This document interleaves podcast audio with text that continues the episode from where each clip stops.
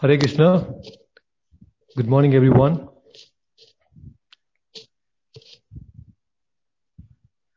I'm just waiting for a few people to join, and uh, we can begin the session once it is done.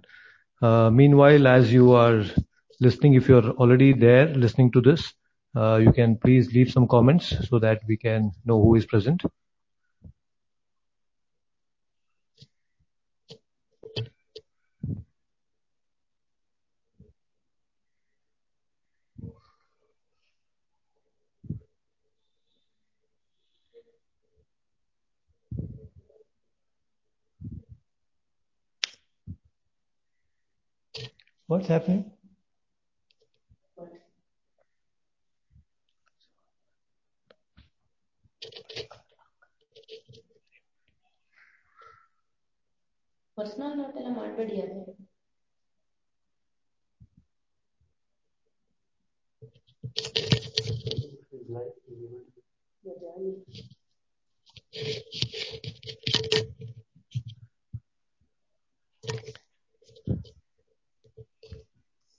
Hello, good morning. Uh, is there anyone live here, uh, listening to this talk?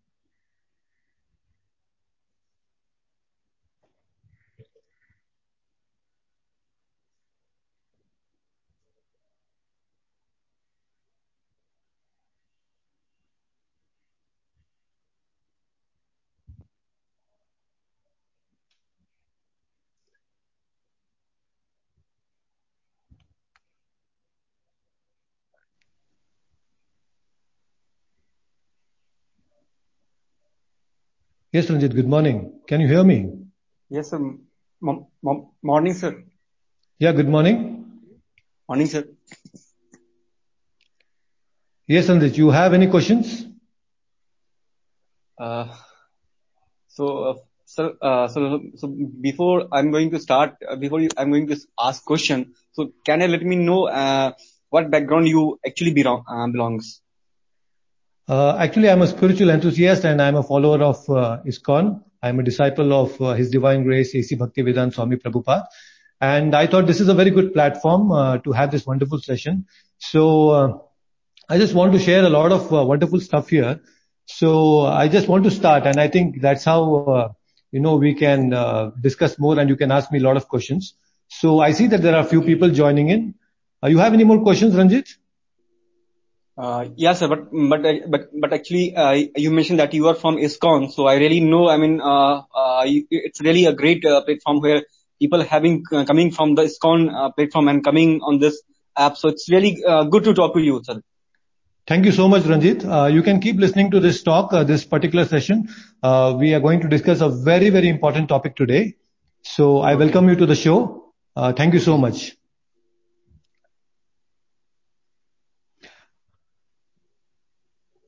Okay. All right. Hare Krishna, everyone. Good morning. I welcome all of you for this very first session on the Secrets of Success show. And thanks to the Open Talk team uh, for this wonderful platform.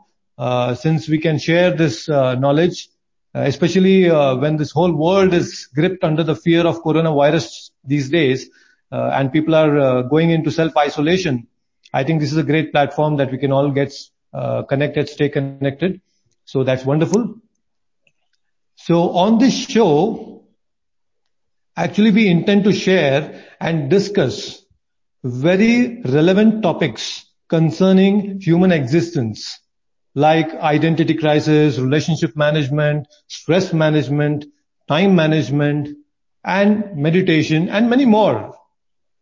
The knowledge that we are going to share here is going to be based on the time-tested principles of profound Vedic wisdom. It is not just uh, some informative knowledge, but it is transformative knowledge. And I can assure you that it is going to make you truly happy. Uh, I don't claim to know it all, uh, but the best way to learn is to teach. And as I am speaking, it's actually helping me to deepen my own understanding of the subject matter and also increase my own conviction. I urge all of you to join me in this journey of self-discovery. And uh, it's fantastic that you're all here. I really appreciate that. But before we begin the session, I think uh, it's better that we set some ground rules for the discussion because it's going to be an interactive session. So let me tell you some ground rules so that we can have a very smooth conversation and discussion, uh, and a very meaningful discussion. So rule number one, if you have any questions, especially a one-liner question, you can just type and drop the message. And rule number two, if you have any doubt and you want to call me, uh, you can call me when I prompt. That would be very nice. On call, I request you to try to keep your questions as brief as possible and to the point. And all open questions, I'll be able to take them once the session is done. But meanwhile, during the course, you can always feel free to ask questions, so that way it will be very nice. So hope that is fine uh, with all. Yes, Ranjit, please tell me. So, sir, sir, my first thing is that uh, I am basically a student and uh, studying in subject. So my first question, it's a very good question. So from the spiritual background and from the uh, Hare Krishna uh, principle, what is the secret of mm-hmm. success? Yes, that is exactly what uh, we are going to share today. And the topic itself, as we have mentioned, it is identity crisis. You know, to know your true identity is the first success of spiritual life. So this is a discussion topic today, and that is what we are going to dive today. All right? Yes, sir. Right. Okay. So I think uh, there are about uh, 11 people who have joined us. So let me ask you a simple question. Okay. Open question to all of you, and that is, who are you? Who are you? I know there are many people there out, so I just want to know, who are you?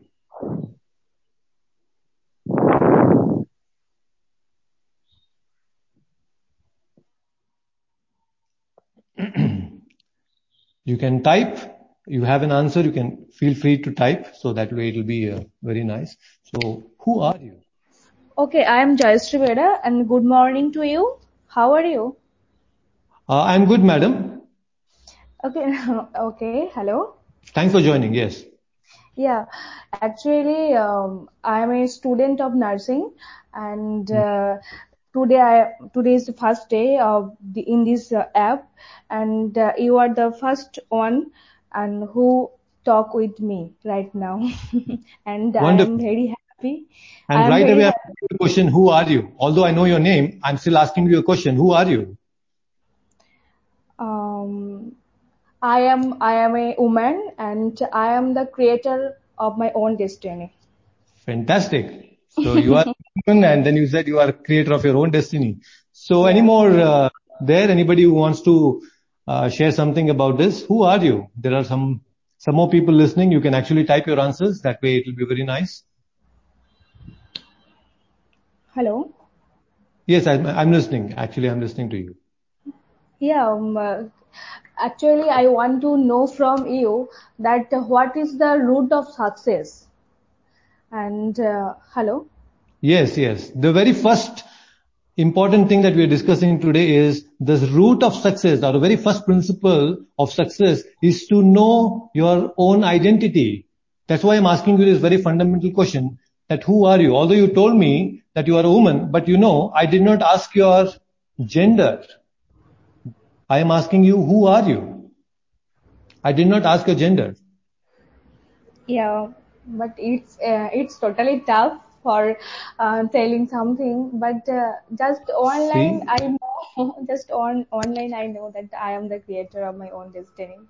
See, although this is a very simple question, um, you know, just who are you? But people are so perplexed you know, they are unable to answer this very simple question, who are you? Who am I? Who am I? Are there more people who want to type your answers? They can let us know.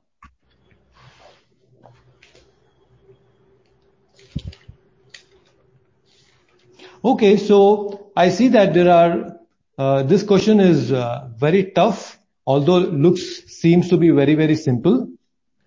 But then, yes, I see somebody replying that I am a soul.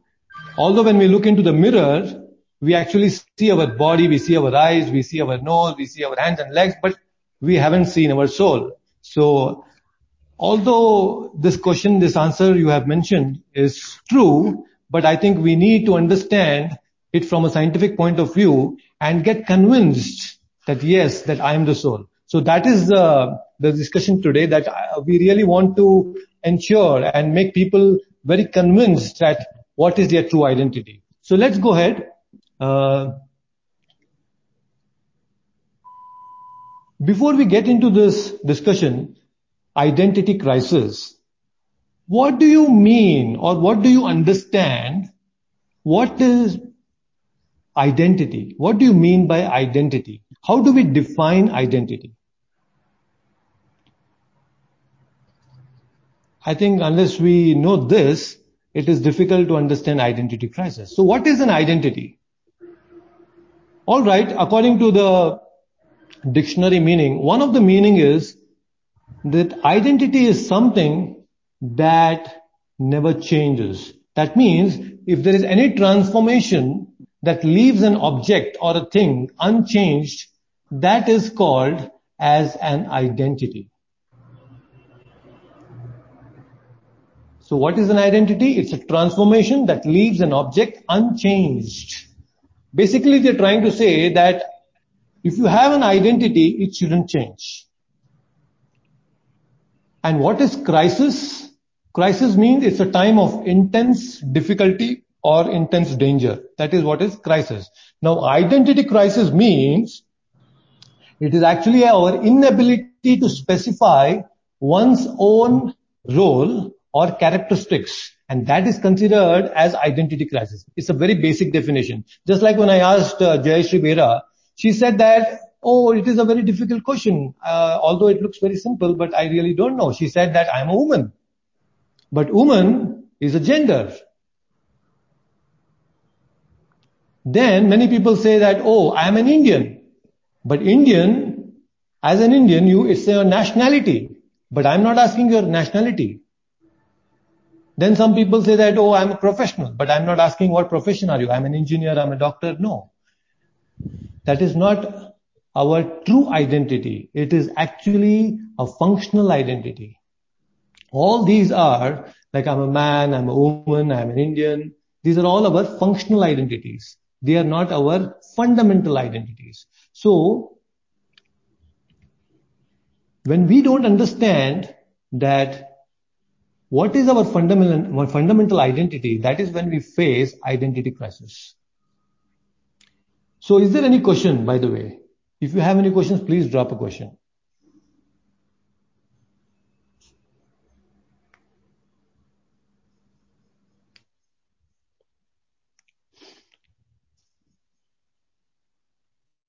This is the basic definition, but if you have anything to say about identify uh, about an identity, you please let me know. That will be great. Hello, hi sir. Uh, yes, good morning, analyzer. Yeah, very, good morning, sir. How are you, sir? Yes, I'm good. You have any questions?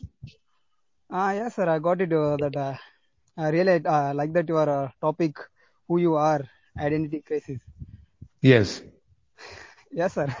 For who you are, yeah, it is that okay. That uh, analyzer Mm-hmm. So analyzer, you have kept a very good name. So now it's your time to analyze your true identity. And that is why we're going to discuss this very important topic. Okay. Yeah, so right. who are you by the way? Yeah, I'm an analyzer. Oh, you're an analyzer. That's your name. Yeah. No, that's not my, not my name, but uh, my, my parents, they kept other name, but I like to be an analyzer to understand everything, to understand the Fantastic. people, to understand the universe Fantastic. You are a very, you are at a very right place. And uh, to understand the universe, you should understand yourself first. So, yeah. Yeah, that's Fantastic. Yeah. And I'm happy that you have joined here. You can please continue to listen. Uh, Yeah, so yes, by definition, when we see that actually identity means that something that does not change. But when people say that I'm an Indian, Mhm. I'm a man, I'm a woman, and all these things, these identities can be changed. Tell me one thing. Can we change our nationality legally? Is it possible? Yes, it is possible. We can actually change our nationality. I can actually uh, get uh, get a green card, uh, U.S. green card or a Canadian uh, green card. I can go to Australia and become a citizen of different countries. That is very much possible legally. Can I change my name legally? Yes, I can actually change my name. Uh, Sam can become Sham, uh, and Yeah. I can legally change. my name. That is very much possible. Similarly, You can Can I change my- also. You can, you Even- can change your religion also. Your caste, religion, everything you can change, man. caste Right? can be changed, religion can be changed. I am telling you today, if we can actually change even our gender. You know, a man can become, a woman can become a man. So Of that course, means man. when I say I'm a woman or a man, all these different identities can be changed and hence these things, these identities cannot be my fundamental identity. I am something beyond this body. All these different identities that we mention are actually dependent on the environment that we are placed into. Exactly. So I think it will be very uh, clear with this particular analogy. Let me uh, uh, share this with you. Let us imagine, okay? Let us imagine Mhm. the process of identification. Let us understand this very nicely and fundamentally. Uh, consider a very hypothetical situation Mhm. and uh, the situation is like, imagine that you have just watched a movie in a theater. You have come out of the theater and the next thing that you want to do is you want to go to your home. So when you start from the theater, sitting in your car, you're going to your home. On your way, you see a market. When you see a market, subconsciously you identify with the market and your subconscious mind tells you, I'm very close to my home. So as you progress in your journey, you reach the main gate of your society. And when you see the security guard there, you identify with the security guard and then you feel, ah, I have reached my society. And moment you enter the gate and you reach the society, the next thing that you identify is which tower do I belong to? Yeah. I belong to the A tower, B tower, or whatever it is. You identify with the tower you belong to. And moment you identify the tower, you get into the lift. Can you guess when you enter the lift, Mhm. what is the next thing that you will identify in the lift? Number. Floor number. Yeah, you will actually identify with the floor number. You press that floor number and when you get outside the lift, what is the next thing that you will identify now? House number. Yes, you will identify the door number and you will knock. Okay, you ring the bell and you enter. And moment the door opens, you identify with your family members. Either it's your husband or a wife or a children. You identify with your family members and you meet and greet. Oh, so wonderful. So you're happy. Even girlfriend. When you enter home, can you tell me what is the next thing that you will identify with inside the home? The next thing that you identify is actually your room number, your room, your bedroom. Yeah. And you know, you go to a specific bedroom, your bedroom, you keep your bag and everything. You see what is happening here is what I'm trying to drive across is that subconsciously when we identify with certain things or objects or people in our environment that gives us certain sense of security. You know, every time I identify with a particular object or a thing, it gives me a sense of security. And that is what makes us very happy. Ha, I am secure. I am now at home. So all this is happening right now subconsciously. Now imagine, let us continue. Now imagine the very same day, in the night, you have dinner with your family members and after having dinner, you go back to your room and you go to bed and you sleep. Yeah. But early morning, when you wake up, you mm-hmm. don't wake up in your bedroom Just imagine you have woken up in a desert in Afghanistan. What do you think will happen to you? Because all around you, 360 degrees, you can only see sand and nothing else that you can identify. What do you think will happen to that person? How do you feel when you have completely in an isolated or a completely new environment? You cannot identify anything. Your mobile is not there, your family members are not there, your apartment is not there and nothing else. All you can see is just the sand around you. You will actually feel very insecure because you are unable to identify with anything. All the external environment with which you were identifying till then has all gone. And that leads to identity crisis. So that's a very serious thing. You will experience a lot of anxiety and lot of fear because you are unable to identify of any, identify with any external environment. So, uh, I want to make it even more clear. Let us discuss another very important analogy. Just imagine now. Bro, one second, one second. You told Yes. that if you told that if you if you are in Afghanistan, if you feel everything with the strange, if you don't know anything like that, you said no. We can Yes. make change it, brother. See, if the people they are not much knowledge means uh, it is just a country, right? We have we have the thoughts that yeah, it is a country. Even there are also people out there. I'm in the wrong place. Yeah, we can go. Means if you have confidence, if if you have something, means uh, you can change it, right? Yes, I'm sorry to interrupt you, Analyzer, but I said you are in a desert and absolutely at that moment, there are no people, there is nothing around you. It is just sand. There is sand. There is nothing, absolutely nothing around you. And that is what I said. When you are unable to identify with your environment, that creates a lot of anxiety and fear.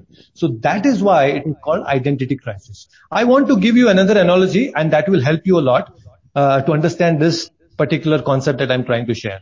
Just imagine now, all of you, please imagine that I give you a pen, you are holding a pen in your hand. And right now, you are in your office and somebody comes and asks you, hey, who are you? Then you will say, I'm a professional. What is in your hand? This is a pen. Alright, that is fantastic. This is scene number one. Scene number two, you're holding the pen and you have gone to a friend's party and you have no idea, you are not connected with any people there, you don't know anyone in that party. Suddenly a person comes to you and ask you, hey man, who are you? Then you will say, I am a friend of such a person and that is how you will introduce yourself. So, now your identity is based on somebody's relationship, you ha- your relationship with somebody. And he will ask you the next question, what's in your hand? And you will say, this is my, this is a pen. This next, let's go to scene number three. You have gone to watch Olympics in a different country and there are people of different nationalities over there and you are still holding the pen and somebody comes and asks you, hey, who are you? Then you will introduce yourself, oh, I'm an Indian. What's in your hand? You will say, oh, it's a pen. So if you analyze these three scenarios in, the, in your office, in the party and in a different nation, every time you introduce yourself was based on the environment you were placed in.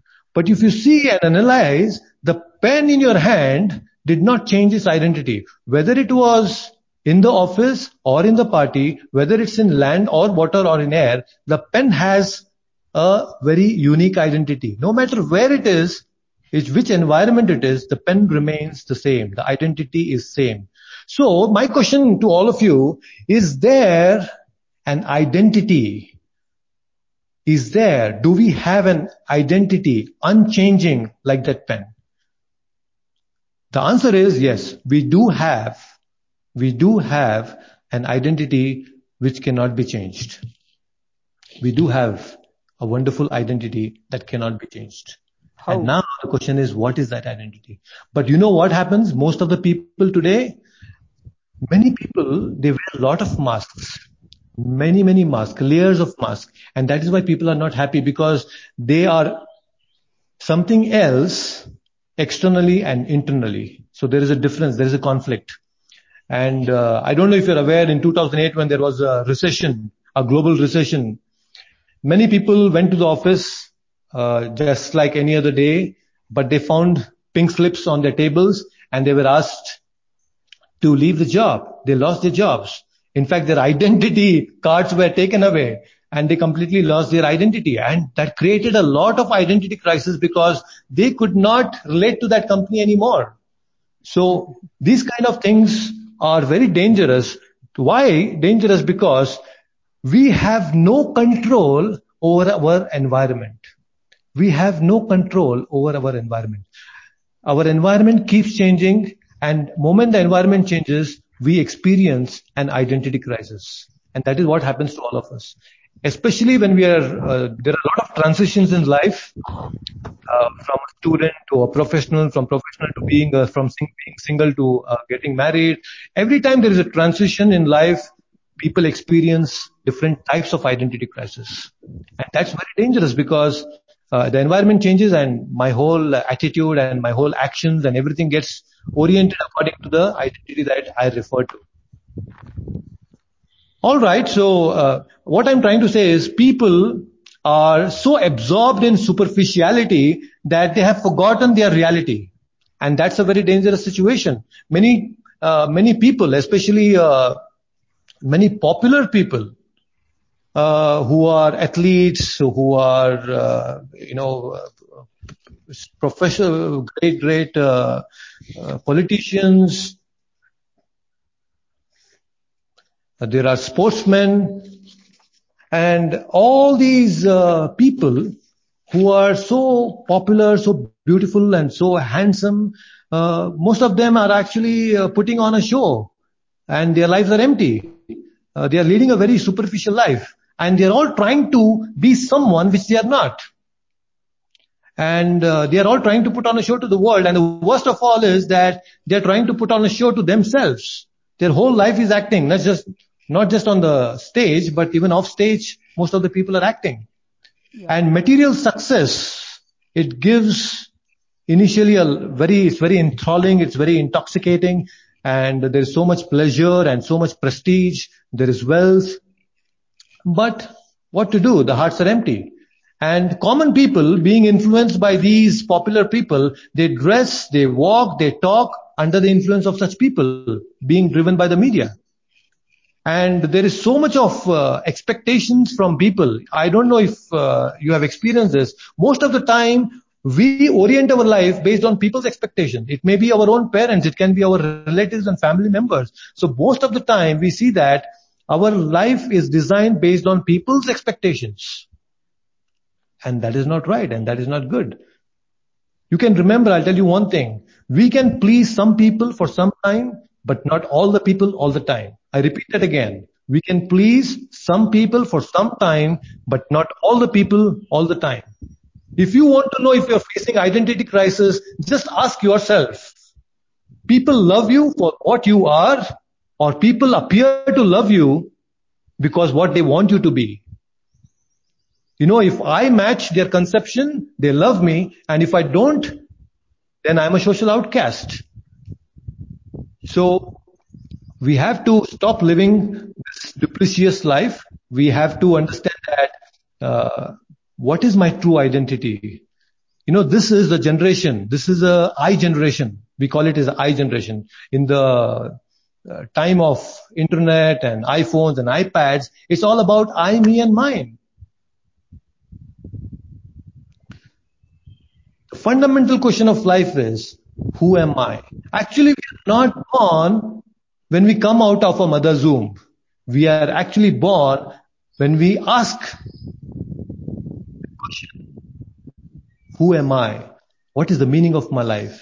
Where did I come from? When you ask fundamental questions and uh, you, you start inquiring and you start finding out the answers for these, that is when you know, our real life begins. So, uh, as I mentioned, uh, if you have any questions, with whatever we have discussed right now, you can feel free to ask any questions before we go to the next discussion, before we actually start discussing something more important. Bro, now one thing I want, uh, one question I want to ask, uh, then who you are, man? Who am I? Who you are. Fantastic. I'm very happy with that question, but uh, I'm going to answer that very soon, and you have to be patient to listen to that answer. Yeah, sure. Good. Wonderful. So is there anyone who want to ask any question uh, with whatever we have asked? I know it is very difficult even for me because I'm not able to see all of you. I can just listen to all of you. Uh, so it's only when uh, I know we get a response from people, uh, you know, we get inspired also to uh, share more things. Uh, I'm very happy if you can ask me some questions. Yeah, I have another question, but I will ask after this, after this question, okay? Sure, sure. Yeah, okay. Yes, I see that uh, Nishant Trivedi is here and he wants to ask some question. Uh, Hello. Yes, Nishant. Yeah. Can you spell your name for me? I can't, uh, you know, I can't take it wrong because I'm not able to spell. it. Okay, it is actually uh, R-A-S-A-J-N-A and uh, it is pronounced as Rasagnadas. Rasagnadas. Okay, that's okay. That's way I'm. I, I'm okay that I didn't uh, spell it myself because it would have been wrong. Then he would not have. Yes, yes. Many people actually yeah. get my name wrong and uh, they have a tough time to pronounce it. So uh, it is Rasagnadas. Yes, you have. So I think it's yeah, I have something, but uh, yeah. Uh, so I want to. Uh, this is a really you know interesting topic that you have, you have been talking about. Yes. Identity identity crisis. So I want to say about this, like, can you actually tell me who am I, like, what is my personality, or something like that? Yes, yes, exactly. Now it's a very interesting question, and uh, uh, we are going to discuss that. So, yeah. Since you asked me about the personality, yeah. let me uh, start with something very important. Yeah. See, in the beginning of the 19th century, yeah. many scientists and many great people, they wanted to understand what is human intelligence? Mm. What is human intelligence? And uh, actually Aristotle gave a very nice definition that uh, man as a rational animal uh, has uh, intelligence which is the capacity to think rationally, act purposefully, and deal effectively with one's environment. So that is how uh, they had defined intelligence, human intelligence. And all these studies, uh, based on the Aristotle's uh, definition, it led to uh, something called as IQ. Psychologists devised many tests to understand IQ. IQ basically means intelligence quotient. So when they identified IQ, what they said was a person who has high IQ is actually very intelligent. A person who has low IQ is very less intelligent. So that is how, so that is how people were categorized uh, based on the IQ levels. But somehow in some cases, they saw and they identified that it is not just IQ, there is a second Q. And that progressive understanding led to another Q that is EQ. EQ is emotional quotient. So what is EQ, emotional quotient? Actually EQ gives us an awareness of our own and other person's feelings and emotions. Yeah. So when a person is very uh, uh, high in EQ, he can understand, he can perceive other people's emotions very nicely. So all this was fine in fact, when people were having this uh, earlier, uh, uh, you know, yeah. people, it is it is very good to understand other emotion, and also it helps us to, you know, I think if a person can get other person feelings, it will help him in a lot of ways. Exactly. Yes. so EQ helps to understand all these emotional factors very nicely, not just about our one's own uh, emotions, but other emotions also. Yeah. So so they found out that actually a person with a very high IQ of 120 or more was unable to perform well in the exams compared to a person with IQ with just 80 or 90. Because they know that emotions, the person, although he may have high IQ, but if he's emotionally overpowered with fear and anxiety, Mm-hmm. they cannot perform. So actually, your IQ quotient is dependent on your emotional quotient. If you are emotionally unstable, no matter how intelligent you are, you are not going to perform well. That is how many people who are very intelligent, but when they sit in front of an interview, oh my Yeah. God, Because they they, are so stable. They cannot emotional, just cannot answer. Although they know the answers. And the same thing happens with many students as well. You know, they are prepared and they study so well, but then when they are in front of the question paper, uh, that's all. They just forget everything. So because they're Okay. overpowered by IQ. What you say, can, can I ask you one question in this, if you don't mind? Yes, Nishant, please. I just want to say in this thing that you said when a person said in, in, in an interview, he answers the question. So if a person is high in EQ, emotional quotient, so he Mhm. may not be, he will flapper a lot, no? That's what you're saying. hmm Flapper a lot. That, that's the, if he is high in EQ, then he will not be able to uh, question, uh, answer the question in the interview. Is that what you're saying? No, what I'm trying to say is, although IQ is important, Yeah, IQ. Yeah. but just IQ alone is not enough because if you, although you are very intelligent, but if you are emotionally disturbed, you cannot function well intelligently. You cannot actually Yeah. intelligently. That's what I'm asking about this. But that doesn't mean that you will pass an interview just because you have high EQ. No, you definitely need to have IQ also. Because if he's asking you a technical question, then you really have to give a technical answer. You cannot emotionally just very nicely smile and the interview will pass you. No, that's not going to happen. So, but IQ is dependent on EQ. That is what I'm trying to say. Oh, Okay. But in the later 1990s, this study did not stop just with IQ and EQ. Actually, people and many psychologists understood that there is another Q and that is SQ. And what is SQ? SQ is spiritual quotient.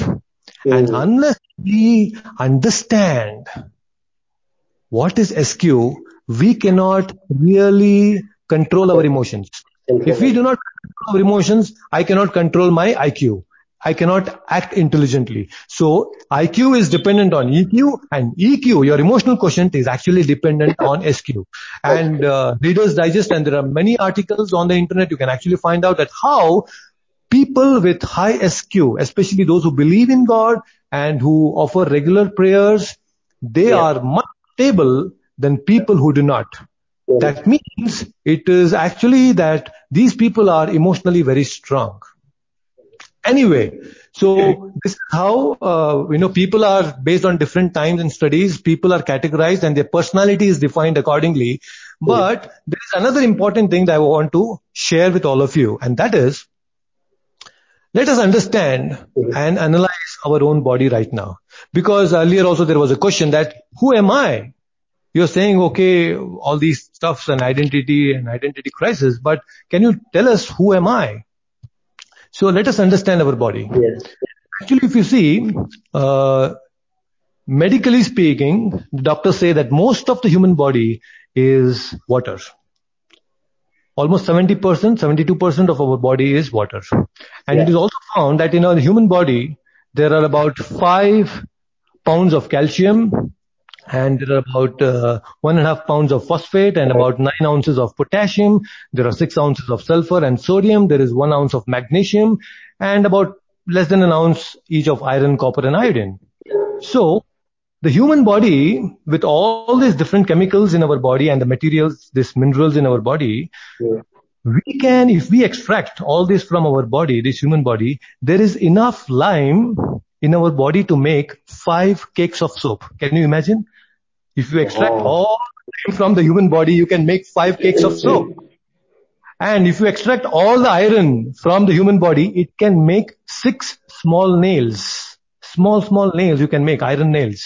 Yeah. And if all the phosphorus from the body, you can make 20 matchboxes. And if you extract all the sugar, you can actually sweeten 10 cups of coffee. That much sugar is there in our body. So, Can you guess now what is the worth of all these chemicals that we have in our body? Can you just guess? All of you. Is there any answer? Uh, like, sorry, what? Again? With all these chemicals in our body, can you guess what is the worth of all these chemicals? Like around in figures. Yes, like what is the amount? How much rupees? Can you, if you, if you have to uh, put all them in rupees, what is worth of these chemicals? I think there will be there will be a lot. I think in uh, I'm not I'm just a mil, I think a million or billion. okay, you're saying it's going to be million or billion. Million. Maybe okay. million because you know, chemicals. Some some of the chemicals in our body are very very you know very rare to find. Yeah, yeah, I understand that. So, what do you say in this? Am I right or wrong? I might be wrong. I know. With uh, all these, uh, you know, examples that I gave you earlier about the iron, phosphorus, and all that, you know, the worth is actually just about 810 rupees or maybe 1000 rupees because of the inflation these days. It is just worth 1000 rupees. All the chemicals in our body is just worth 1000 rupees. Now, can you believe that you are just a bag, a bundle of thousand rupees? Are humans just a bundle of thousand rupees? How many of you are ready to believe that? No, not at all. We are, we are around, we can make many things of, like, people have done, like, human have done with his mind, with uh, their mind, they have done uh, some very, yeah. some very, yeah, some very good things, some very enormous things around the world just see, just fantastic. Actually, there are so many things that we have done. What I'm trying to say is we, we just now discussed about the different types of emotions. We as human beings, we exhibit lot of emotions. Mm-hmm. So how can it just be a bundle of chemicals? It cannot just be a bag of bundles, but a bag of chemicals. Yeah. Tell me one thing, all of you. Suppose there is, a, you know, uh, your friend has bought a beautiful, uh, very uh, uh, wonderful car, and that car is about worth, say, Mercedes car or a BMW that is worth 50 lakh rupees. A BMW. And he is so happy, and the BMW is taking him everywhere around. And unfortunately, your friend meets with a terrible accident. And when you get to know about this accident, tell me one thing, all of you. Uh-huh. Will you first go and take the car to the garage or you'll take your friend to the hospital? What will you do? I think first of all we uh, have to see the situation what is critical. If a man has been hurt really bad, then we obviously will take it's first. a terrible accident. I'm telling you, it's a terrible accident. And now, when you understand that it's a very ghastly situation there, this it's a tough situation. You will you take the car which is worth 50 lakh rupees to the garage or you will take your friend to the hospital. What will you do? I think I'll take it just if I'm only only I'm there, or I can take a friend. I can take some people with me. See, my question is very simple, Nishant. So uh, you know, most of no, us. I'll, I'll, just. It's a fun. It's a fun thing. It's a fun thing. I'll just do. What I'll just do. I'll take my friend who can take my friend to hospital, and I can try to manage to take his car to garage. So both of wow, wow. So you just don't want to give up that okay, so that's fine. But I know that most of you, under that situation and circumstances, most of us will take our friend to the hospital. To the hospital you will leave the BMW aside, yeah. uh, at least temporarily, uh, for time being. Yeah. So what I'm trying to say is here, we are just not some bundle or a bag of chemicals. I know if there is a BMW is lost, I can definitely get another BMW. No yeah. problem. But if I lose a friend, I'm not going to get another same friend. Is it not? Yeah. We know that. And, and our word. Yeah, I, and also one more thing there is, I think that if a person, any person that you see in front of you, if you're not, you know, stone hearted, then if you're seeing a person in a critical situation, obviously mm-hmm. there will be fear that come inside you that you have to help this person that if he die, what happens? What if he dies? What will he? Like, these are the emotional trauma that happens in our uh, body and our mind at that time when we are seeing exactly. a critical situation. Yeah. Then we forget about bmw what happened to bmw how many rupees will you know, that something that will not uh, come to will, that will not come to our mind first. First Yes, what yes. will come to our mind is that we can how can we, we can help that person. Because if he dies because if something happens permanently to him then what are we gonna say? The you know the responsibility kind of thing comes of us comes comes to us. Okay. Yeah, fantastic. We Uh, are- very nice. As we were discussing about this uh, uh, body concept and trying to understand the human body, uh, there is someone called as Eco, and he says that uh, according to yoga the, and in spirituality, in meditation, there is no single identity. Uh, I'm going to come to that point. Eco, you have to be online and try to uh, be patient to come to that point. Uh, it's a very fantastic question. I really appreciate that question. As human beings, you just said that we are made up of five elements. We are just made up of five elements. We are definitely going to come to that. It's a very interesting question. By the way, let's continue. How many of you have heard about Sophia? Sophia is the robot. How many of you have heard about the Sophia robot? I have heard it a little bit. I've heard about it. I don't know.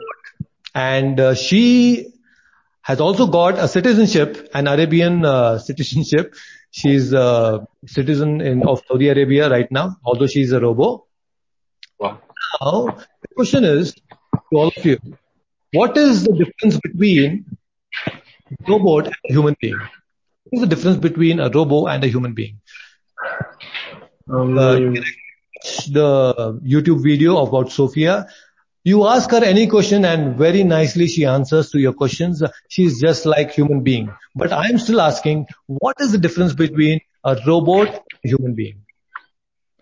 I, I think first of all, normal emotions That robots can also be made up of five elements. uh, they can.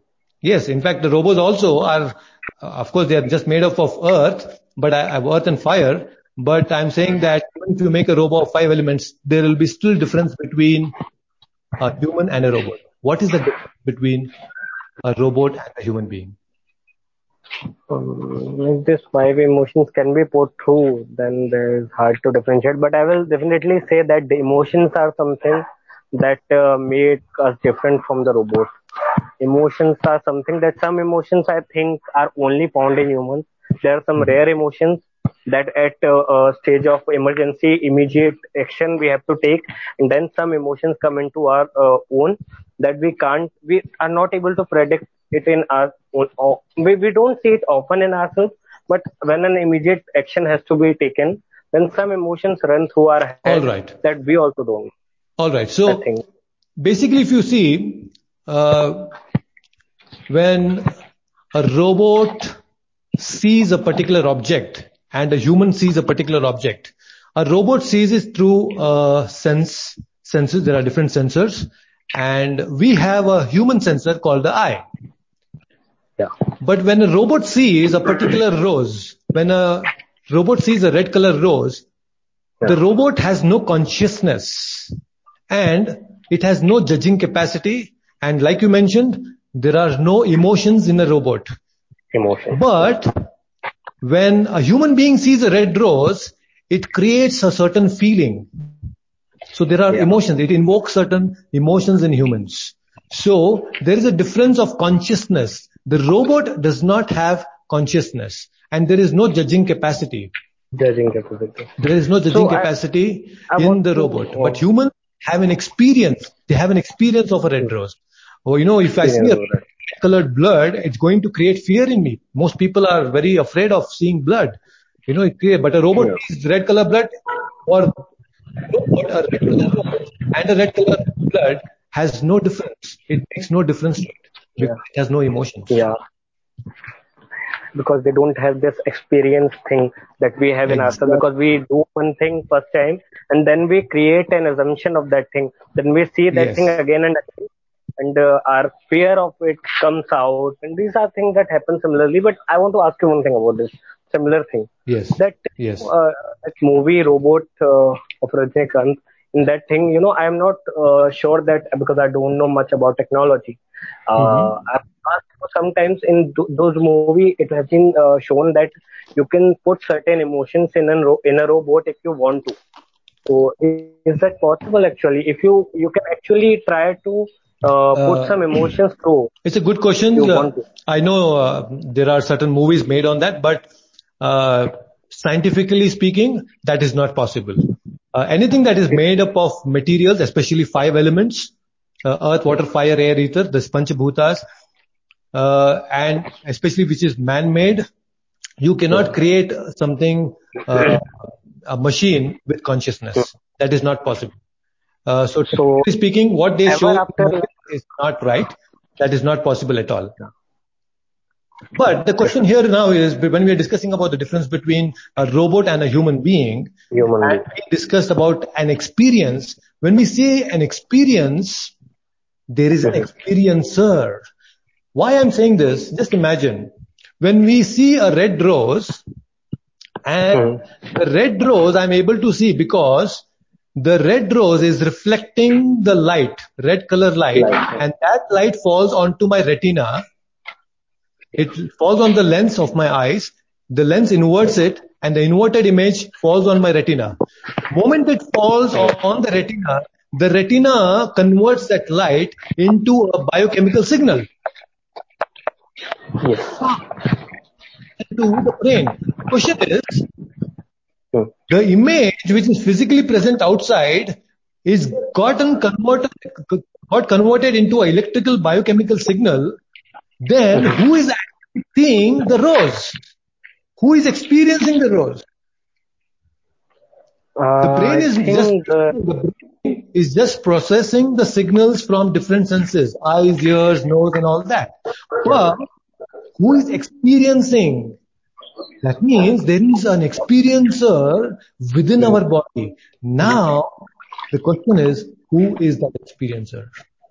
Who is that experiencer within us? I Let's understand this. Yeah. Let's okay. Very important. Can I give a Can I give a suggestion? Then you can t- uh, tell me that I'm wrong or right, and then you can explain. It will be much more. I, I say that they are uh, our nervous system. See, I, I, it's a, it's like you know, when you have a computer, yeah. in a computer there are so many, uh, uh, you know, wires connected, yeah, and those wires, right. they, can be an experience. The yeah. nervous, the, all the nerves and the nervous system is just a wiring within the body. It's not an experience. Okay, let uh, give a very, I know this very Let us use our common sense here. Yeah. When a person dies, when a person dies, we all say, Oh, he passed away. He has left me. He has gone. Yeah. What do we say? When we see that person's body lying right in front of us, we say, he has passed away. That means, who has passed away? Who has gone away? That means all our life when we say that I love this person, I actually have seen only the body, but when a person dies, we say he has passed away. That means there is something inside the body who has passed away. Yeah. The soul. No, I will tell you, many people when uh, Nishant, I'm sorry, but I think there is some disturbance behind. Just uh, a second, just just second, just a minute, just a second. Uh, I request you uh, to so that others also will have a wonderful experience listening this talk. So please avoid as much as possible all the disturbances. Yeah. Okay. Now? Yeah, this is fine. So when a person dies, when a person dies, you know, we don't even call that dead body by their name. Oh, Pitaji ko utaiye. We don't say like that. You yeah. know, we say, you know, lift the body, body ko cremation ko leke chahiye, body ko burn karo. नहीं पिताजी को burn करो नहीं विते body को burn करो that means it's so useless and you know when a person dies the body is immediately taken out they don't want to keep the body at home you can even sometimes people are ready to keep some dust and straws in the home for two days three days but a dead body they want to immediately take away and cremate it and burn it off that means oh, the body which is made up of Panchabhuta, the five elements, is yeah. less value, has less value than the straw and the dust at home. Oh. And all our life, I am trying to pamper this body, giving it nice clothes and giving nice food and so many things we do to the body. But at the point of death, this body has no value. No value, yeah. Immediately. Immediately it is taken away and burnt away. So that means if somebody has passed away, there is someone behind, there is someone within the body. So that is what common say, common sense says us. By the way, I'll ask you another question, a very interesting thing. All of you please pay attention. This is very interesting and I'm sure that you will like this. If I ask you the watch that you're wearing, whose watch it is?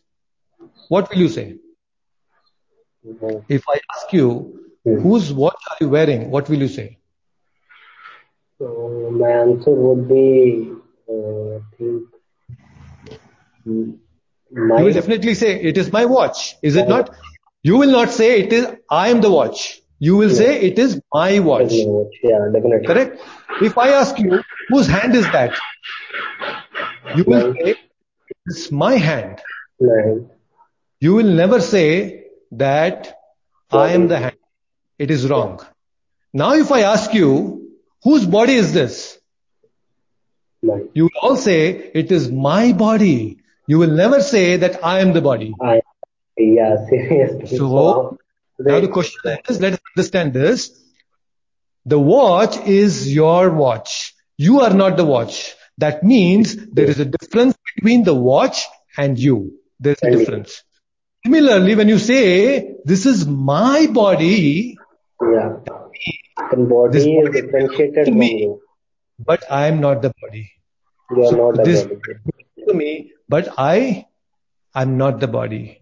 So this is how through intuition also we can understand that we are something different from this body. By the way, another interesting thing. There is no consciousness in the robot, but we have consciousness. What is the consciousness? Consciousness is something, a feeling that immediately comes into us when we, uh, whatever experience or watch something at first sight. Let me explain this to you, Nishant. I think you can hear and you can uh, Yes. ask questions uh, when I prompt. I think that will be very nice. Yeah, yeah. So that uh, broke. So the consciousness is like a magnetic field. You know, just like a magnet has a magnetic field around it. Similarly, in our body, there is a field completely flowing across the body and consciousness. But this magnetic field called consciousness within our body is the symptom of the soul. The soul's, the presence of the soul within the body makes, is like a magnet. And that has a magnetic field called consciousness. Just by any chemical combination, just if you bring out all these five elements, panchabhutas, earth, water, fire, air, ether, and combine them together and create a body, you can create a body, but you cannot actually create consciousness because consciousness is a symptom of the soul. The moment the soul leaves this material body, there is no consciousness. For example, now if I take a small pin and prick your body, if I take a small pin and prick your body, you're going to feel a pain, a lot of pain. But if I take a knife and chop the hand of a dead body, the dead body is not going to revoke back because it is dead. There is no consciousness. So when a small pin can prick and give you pain, that is because of the consciousness. And the consciousness is the symptom of the soul. It is there wherever there is spirit soul. The moment the spirit soul leaves this body, which is made up of five elements, there is absolutely no consciousness. You can burn it, you can bury it, you can cut into pieces. It's not going to revoke. It's just dead matter. That's all. So the consciousness is actually the symptom of the soul. I don't know if you're aware of uh, near-death experiences. Some of you must have heard about near-death experiences. There is a very famous case of Pam Reynolds on YouTube. You can actually search and watch this video of Pam Reynolds. She will explain to you that how, while she was under a very critical medical examination, she was undergoing an operation of, a, she was actually having a brain surgery. Oh my God. She was completely unconscious and all the doctors were operating on her body and then when she was back into consciousness and then she explains every detail of what was happening in the operation theater to the doctors.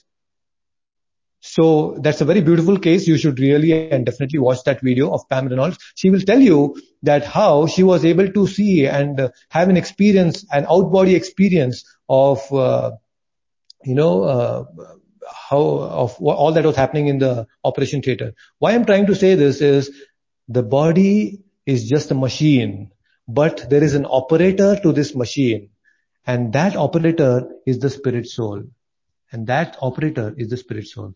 I'm taking another call and uh, it is Hamza Sufyan who is online. I want to uh, see what they want to ask a question. Uh,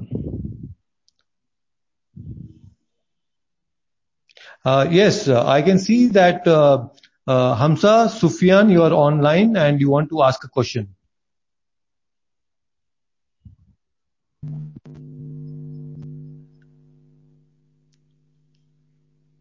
Okay, I think uh, it is still not connected. Okay, now it's connected. Yes, Hamza, uh, uh, you have any question? Yeah, I recently joined your podcast and I don't know what's going on regarding discussion. First of all, I would say good morning and how are you? Yes, good morning. Welcome to the show. And uh, we are actually discussing identity crisis. We are trying to understand who we are. What is our true identity? That's our discussion today. The simple answer is we are humans Yes. The simple answer is humans, but then I did not ask you what species you belong to. I asked you who are you? So, um, because I don't have any wisdom and I don't have a long literature, so uh, I think it is a complex topic. So, would you please elucidate it more? Then I can comment comment on it easily. Uh, fantastic. I'm uh, welcome to the show. But then we have already discussed some very fundamental ideas about this concept. Uh, I'm going to take it from where I have stopped so that, you know, others who have already been listening to this will uh, have a continuation. And Hamza, you actually uh, listen the recorded one, but still be online because I'm going to still discuss and try to answer the question that you have asked. All right? Okay. Okay. So we were discussing about SQ, and that is spiritual quotient. Okay. And uh, there are a lot of people uh, across the world who are trying to understand what is their true identity. And uh, since people don't know what is their fundamental identity, and that is why there is no happiness, people are really suffering. But now, our existence as humans is at three levels. All of you, please carefully listen to this. As human beings, we have three levels of existence. The first level is called the gross body. The gross body means that which is made up of the five elements, earth, water, fire, air, ether. Our gross body is made up of these five elements. The second level of existence is the subtle body. The subtle body comprises of mind, intelligence and false ego. Why do I say it is a subtle? Because I cannot grossly see or feel or touch my mind. Is there anyone who has ever seen your mind? No, we haven't seen our mind.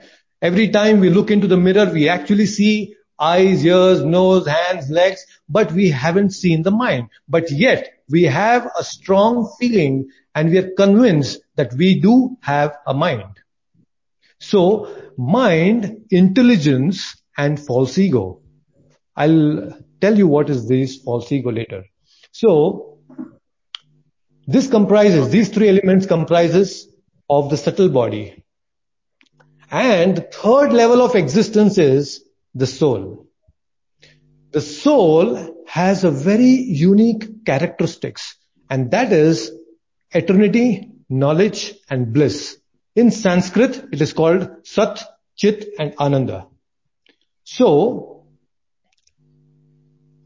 we have okay. these three different levels of existence. So when we say, oh, person is dead, what it actually means is the gross body is dead. Just like, you know, when I'm in a room, I'm in a home and I'm in a building, when the building starts falling, I do not stay in that building, I go to another building. So similarly, the soul, who is the resident within this body, will not live in this body the moment this body becomes old. Okay. Going to die. So what is death? Death is nothing but a shift from one body to another body. Let us understand scientifically. Can you please tell me what is the law of conservation of energy? Some of you are science students. I, what is the law of conservation of energy? Basically, I am not a student of science, so. No problem. Hamza is not a science of student, but if there is anyone who is there, uh, you can let Hello. me know what is the law of conservation of energy. All right, no problem. I'll let you know. The sign, the law of conservation of energy states that energy is neither created nor destroyed, but it is getting transformed from one body to another body, from one form to another form. So that is what the law of conservation of energy says. Why I'm sharing this is because I have energy. As a human beings, you have energy within you. I have energy and that's the reason I'm able to speak and you are able to hear. So this energy, which is within me right now, is actually neither created nor destroyed. But this energy at the point of death is going to get transformed from this form to some other form. What is Newton's third law? Newton's third law is every action has an equal and opposite reaction. So all the actions that I have performed in my lifetime will definitely have an equal and opposite reaction. And that is why I take a particular body. I take a certain body. I mean, uh, when we take birth, we have so many things to choose. I mean, as human beings, I can choose what type of car I want. I can choose what type of wife or a husband I want. I can choose uh, a kind of an apartment that I want. But you know what? I cannot choose certain things in my life. And especially some fundamental things in my life, like our parents. Did we choose our parents? No, we have not chosen our parents. We were just born Yeah. into a family. Exactly. Oh, you know, I can I did I choose the country or the nation that uh, I was supposed to be born? No, I did not choose. So I did not choose my height. I did not choose the skin color. So who is choosing all these fundamental things of my life? And on what basis? So these are some fundamental questions we need to ask. And that is why understanding of who am I? What is my true identity? What is the purpose of my life? And if I am a part of such a huge universe, what am I supposed to do? Okay. What am I supposed Yeah. to do? What is the purpose of this life? And that is Yeah, you have discussed yes. many scientific reasons and uh, you are also right but uh, uh, i think this topic is also related to religion side because uh, these are all questions very important but uh, i believe that uh, uh, i have been created by my allah almighty and uh, being a muslim uh, i don't need to think about all these uh, things. What is my identity? Why i have been created? Why i'm not able to choose some things? And well, uh, I have Yes. been just created to uh, pray for my Allah Almighty, and this is not an ideal world. Is not an ideal home. This is only a temporary home, and uh, the life after here is a permanent. These are my simple beliefs, and please, I am not imposing my thoughts anyone. Yes. These are my basic beliefs. So, because I don't need to think about all these things, because uh, uh, why I am here, because uh, I have been created by by my Allah Almighty. This is all. That's it. I truly appreciate that thought and uh, it just shows that uh, you definitely have a very high SQ Hamza and um, that is what I was actually going to come to the point. But you know, there are many people in the world who Okay. do not believe on the statements of the scriptures blindly. So they want reasoning. They want some logical understanding why all these things are created. Of course, you know, Lord has created all these things. He has created all these human beings. He has created this universe. But then the question still, even if somebody believes that yes, God has created all of us, then why there are some people who are suffering with so many diseases, why there are some people who are born in poor families, why there are some people who are not getting one meal a day to eat. And there are so exactly. many, on the contrary, on the contrary, there are so many people who are wealthy, who are handsome, who are strong and healthy. So why God discriminates? You know, some people may ask this question. I definitely have an answer, but I'm saying I that there are people, there are I people who do not. I have answered in my religion because we believe if I am poor and uh, so it means Allah is is I am being tested by my Allah Almighty and Allah just want to know if uh, I am poor then how will I react uh, if I complain to my Allah Almighty or not. It is all about patience. Allah is uh, just judges judging our patience, tolerance, and if someone is very rich, Allah is He is also being tested by Allah Almighty if he he is supposed to help the poor person or not. So we are all, I think, we are all in testing phase, and we are in examination center, and this is our test. If I have disease, so I just so Allah wants to know how will I react. Okay, I understand so, that point. I really understand that point. But the question is, why Allah is having different question papers for different people. Why there are some people who are truly suffering so much and there are other people on the contrary who are really enjoying their life. I mean, the, yeah, what will be the point if Allah Almighty eh, does not discriminate and uh, everybody has the same consequences everybody is rich there is no disease? So i be, we, i believe being a muslim what will be the point of humanity? Then how uh, how uh, we can judge everyone Okay, uh, Hamza, I see that uh, where you're coming from, and uh, at the same time, my very fundamental question and today's topic, let us stick to the today's topic. I asked you a very simple question, who are you? And the very first question when I asked you, you said it is very complicated. You said it is very complicated. Why it is complicated when you believe that yes, Allah has already created you? But but I know I, ha- I when I listened and after listening you, I mm-hmm. thought yeah now but before listening you, how could I co- comment on your topic? Fantastic. Okay, fine. I understand. But right now, since we are discussing about identity and there are many people who are listening about this, uh, they really want to know who that real I is. You know, they really want to know what is their true existence. And I think uh, I should do justice to that particular topic today. And I'm sure I'm going to discuss. Uh, sorry, I'm just interrupting you. So according to you, is there any method that can work for our identity? And is there any method that to, if I adopt it, can I know my identity? Yes, definitely. And that is the spiritual process. And uh, we are gradually going to understand these topics because um, there is a process. There is a definite process to understand our true identity as spirit souls. We are all part and parcels of the spiritual uh, existence, the supreme being, that is God. You can call it Krishna, you can call it Allah. Of course, there are so many names the Lord has, but there is only one God. And we are all part and parcels of that supreme God. Irrespective of what we uh, believe in, we may have different faiths to understand that particular supreme, but then he's only one. Just like there is only one sun.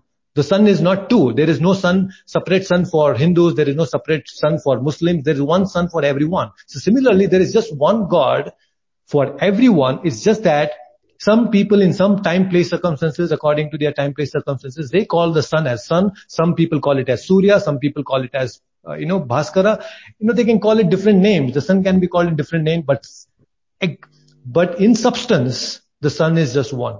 So anyway, coming to the real point of the discussion today as, uh, you know, knowing what is our true identity, we are spirit souls and the spirit soul is having a certain characteristics and that is Sat Chit Ananda. That means the spiritual existence, as spirit souls, we are not going to die. We are not going to die. We are eternal living entities. The body dies, but the soul never dies. That is explained in the Bhagavad Gita also that how dehinosmin yata dehe kaumaram yauvanam jara tata dehantara praptir dhiras tatra namuyati which says that actually when the body, the soul within this body is continuously transforming from a small body of a baby, then we become little grown up as a boy, and then we grow up as an adult, then we grow old. But during the whole phase of this changes within the body, the spirit soul remains constant and the point of death, this soul leaves this body and takes up a new one. It takes up a new body. Exactly. Just like when this, uh, you are wearing a certain shirt, when this shirt becomes old and useless, you throw this old shirt, which is useless, and you take a new one. So similarly, the soul, which is right now wearing this body, human body, will throw this body at the point of death and take a new body. So that is what it means sat. The soul is never going to die. What a relief it is. I'm telling you in my own experience, when I was in my teenage uh, and I was a college student, I used to get nightmares thinking that, oh, I'm going to die someday. And uh, I used to wake up in the middle of the night and with fear and I used to sweat and, you know, it was so much uh, tension. But then when I understood that, oh, I'm not going to die because I'm a spirit soul. There is no death. The root cause of all the fear is death. And moment you know that you're not going to die, it is actually going to take away all the fear in life. And the soul is also very knowledgeable, chit. But just so I I can expect that you mean that our uh, true identity is our spiritual soul, not our body. Absolutely, exactly. You got the point. We are spirit souls. We are not this material body which is made up of five elements. No, we are not this body at all. No, we are not this body. So we are spirit soul and we are part and parcels of God. So, uh, do you have any other questions, Hamza, or anybody else who wants to uh, join in and ask questions? Uh, I think that will be really very helpful to everyone who is listening. Uh, please feel free to ask questions. Exactly. So, so I have a question. If uh, I do something bad, so uh, what will be the problem? Is there anything? Is there problem in my spiritual soul, or is it due to my body? Who is responsible for my wrong deed? Good question. Very good question. See, just like I told you that we have three levels of existence. There is a gross body, there is a subtle body made up of mind, intelligence and false ego, and there is a soul.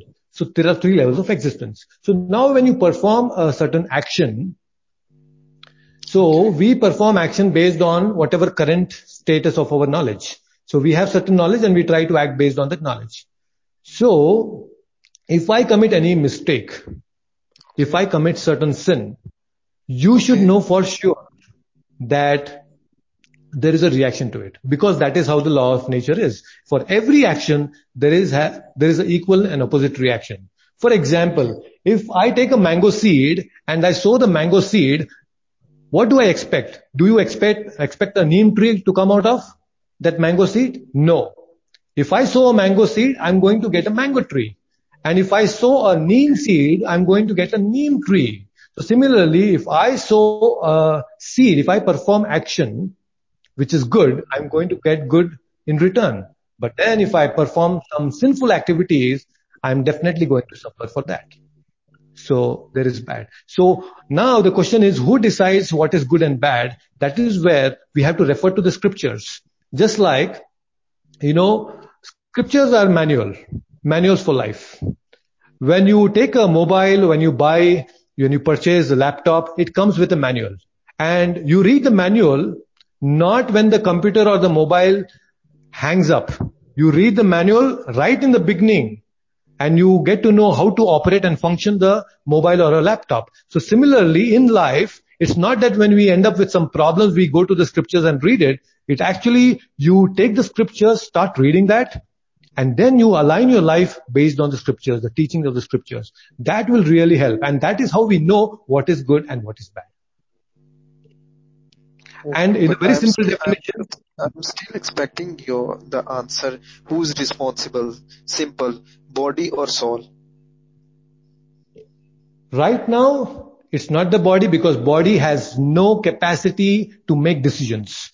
The capacity yeah. to make decisions is only by the soul. So the soul is responsible. Okay, so you mean there are two kinds of souls. One is bad, one is good. Is it no, so? absolutely not. There is only one soul within you, and that is you as a spirit soul. But then I said there is consciousness. Right now, my spiritual consciousness is covered by materialism. So this consciousness has to be purified by a spiritual process. When you practice spirituality, when you offer prayer, there are a lot of things that we can do, uh, spiritual practices, which can purify the consciousness, the pure consciousness of the soul. But right now, since I'm entrapped in this material body, my consciousness is also affected and I act materially. That's why people are so material these days. They are really not bothered about what the soul really wants. What they are. Yeah, this is very beautiful point, and you explained my question in a very beautiful way, and I was expecting the same answer you said. And uh, yeah, that's how because nowadays our we are just surrounded by materialistic thoughts. We, everyone is just uh, going to greedy and everybody wants to have wealth, material things, but we are not working on our spiritual soul. Exactly. So uh, this is an attempt to, you know, uh, why we are discussing these topics is because so that people can come out and speak and they can actually understand what is truth and understand how to align their lives in uh, accordance with the scriptural knowledge. So that is the point. So we have to purify our consciousness, but right now our mind, we have a monkey-like mind which keeps jumping from one thing to another thing constantly. And with such an unstable mind, we cannot have peace. So there is a process and we have a very beautiful dedicated session on how to tame the mind. And that's going to come up very soon. I'm going to inform all of you about that. So Taming the mind is very, very important, especially for those people who want to spiritually progress. Mind is very crucial. We need to understand the function of the mind. And unless we really tame the mind, there is no question of uh, being spiritual. Okay, so according to you, does prayer, uh, do prayers uh, play their role in uh, uh, if I want to talk about working on my spiritual soul and if I want to improve my spiritual soul, does prayer work in Definitely. this regard. Prayers are very, very powerful. But again, uh, there are uh, people who uh, don't understand uh, the mood of prayer and uh, there is a prayer itself is a science. When I say prayer is not just uh, some sentimental thing, I should tell you that in fact my spiritual master, he says that spirituality, religion without philosophy is simply sentimentalism. And uh, philosophy without religion is some fanatical idea, it's some bogus uh, mental speculation. So, okay. Uh, what I'm trying to say here is when we pray, prayers are very powerful, but then you should actually understand the mood of prayers. And in that spiritual mood, when we offer prayers, it's going to really help all of us. Exactly. But I think in this world uh, many people even they don't uh, believe the existence of god and we are discussing in a very deep way on this topic so what is the reason why people even don't believe on the existence of god and they said we have no religion uh, we, we don't have any god. very, very good. I really appreciate that question. And in fact uh, i have a dedicated session on the existence of god itself. And uh, that is where uh, all the listeners here uh, will get a benefit of understanding the existence of God scientifically and logically. So when somebody comes and asks you uh, your faith on God, you will be able to defend yourself in a very nice way. So please don't miss out on that uh, session that we are going to come up very soon. The existence of God, definitely going to discuss in detail. All right? Okay, okay. Thank you so much. And I think it it was a very productive discussion, and I learned a lot from you. And uh, I'm gonna follow you as well, and we will talk another moment. Okay. Wonderful, Hamza. Nice talking to you. Same here. So uh, keep watching us, and uh, we'll meet again. Have a nice. Okay. Day. Thank you so much. Have a nice day. Yeah, sure. All right, I have discussed few things about the soul. Uh, I know if you have, uh, you must be having some questions. But let me tell you one more thing. Now, some of you must be wondering, oh, we don't see the soul. Uh, is there uh, a way to see the soul? Uh, no, actually, we cannot see the soul through some material equipments. you know, you take a microscope and try to look. No, it's not going to work out like that. uh, there is no microscope made in the world to see the spirit soul because the spirit soul, according to the scriptures, is very, very, very minute. And it is said that it is of the size of 1 by 10,000 part of the tip of the hair. You know, you take the, you take your hair and you take the tip of your hair, you cut that tip of the hair into 10,000 parts and that is the size of the soul. That's the size of the soul. And soul is subtle. You still cannot see it. But the best thing is the soul can neither be created nor destroyed. You cannot cut that soul into pieces. You cannot burn that soul with fire in fire. Krishna says in the Bhagavad Gita, Nainam chindanti shastrani, Nainam dahati pavakaha.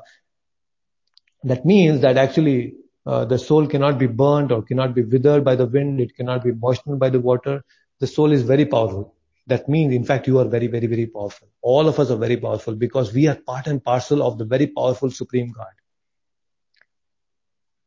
Yes. Any questions? I, uh, yes, earlier there was a question by Echo and he was saying that balancing that chemicals is such a way so that we can experience the other dimensions of your life. That is life. Uh, by the way, please, uh, excuse me with this particular question that you have asked because this question really is not very logical and scientific. Why I do say so is because many people think and believe in the Charles Darwin theory of existence and evolution, evolution theory. So basically Darwin says that, you know, when there is chemicals, you mix certain chemicals and due to the chemical combination, that is how life evolved on this planet. But today with all the modern understanding, this theory is rejected uh, even by the scientist. Why I say so is because, see just now we all have these chemicals within our body. All of us have these chemicals within the body. And if we are actually created by the chemicals, why don't scientists take these chemicals from my body and create a life in the laboratory? It is just not possible no scientist till date can actually claim or can say that I can create life out of taking these chemicals from the body. So that is just not possible. We are not just a bundle of chemicals. It's not possible. Oh, by the way, some people may say, no, we have created test tube babies, but test tube babies, test tube baby is nothing but, uh, you know, like you take a living cell and you take a living cell from a man and then you give an artificial environment for that living cell to grow and uh, you create a test tube baby. And in fact you can just uh, do that for one or two months. And you have to put that baby back into the mother's womb. Only then the baby grows. So test tube babies although you say that yes we have created life but then you still have taken the original living cell. So without the living cell, you cannot create even test tube babies. So then the question is who created this living cell? How did this living cell get into such a complex living cell has come into existence? So it is not just chemicals, not at all. So uh, many people, we are very uh, fond of uh, appreciating scientists. Definitely there are very good scientists who are very scientific and who are very philosophical and who are very spiritual. I really appreciate. But then uh, some people have a very uh, uh, misunderstanding about science and spirituality. So, uh, you know, when a person creates some test tube baby, we all give him a Nobel Prize. But then the Lord so naturally is creating so many babies every day naturally in mother's womb and we really don't appreciate that. So when a dog is barking on the street, nobody cares for that. But when somebody, a human being actually barks very nicely and imitating a dog creates the barking sound, you know, people pay money, they buy tickets and go and watch him. So we should appreciate the beautiful creation of the Lord and we are all spirit souls. Uh, is there any question? Uh, anyone has any questions based on what we have discussed?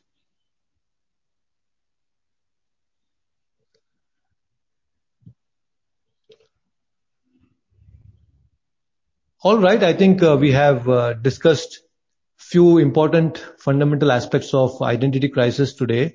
Um, although this is a very first session, uh, I'm very happy that uh, many people have joined and they have been listening to this.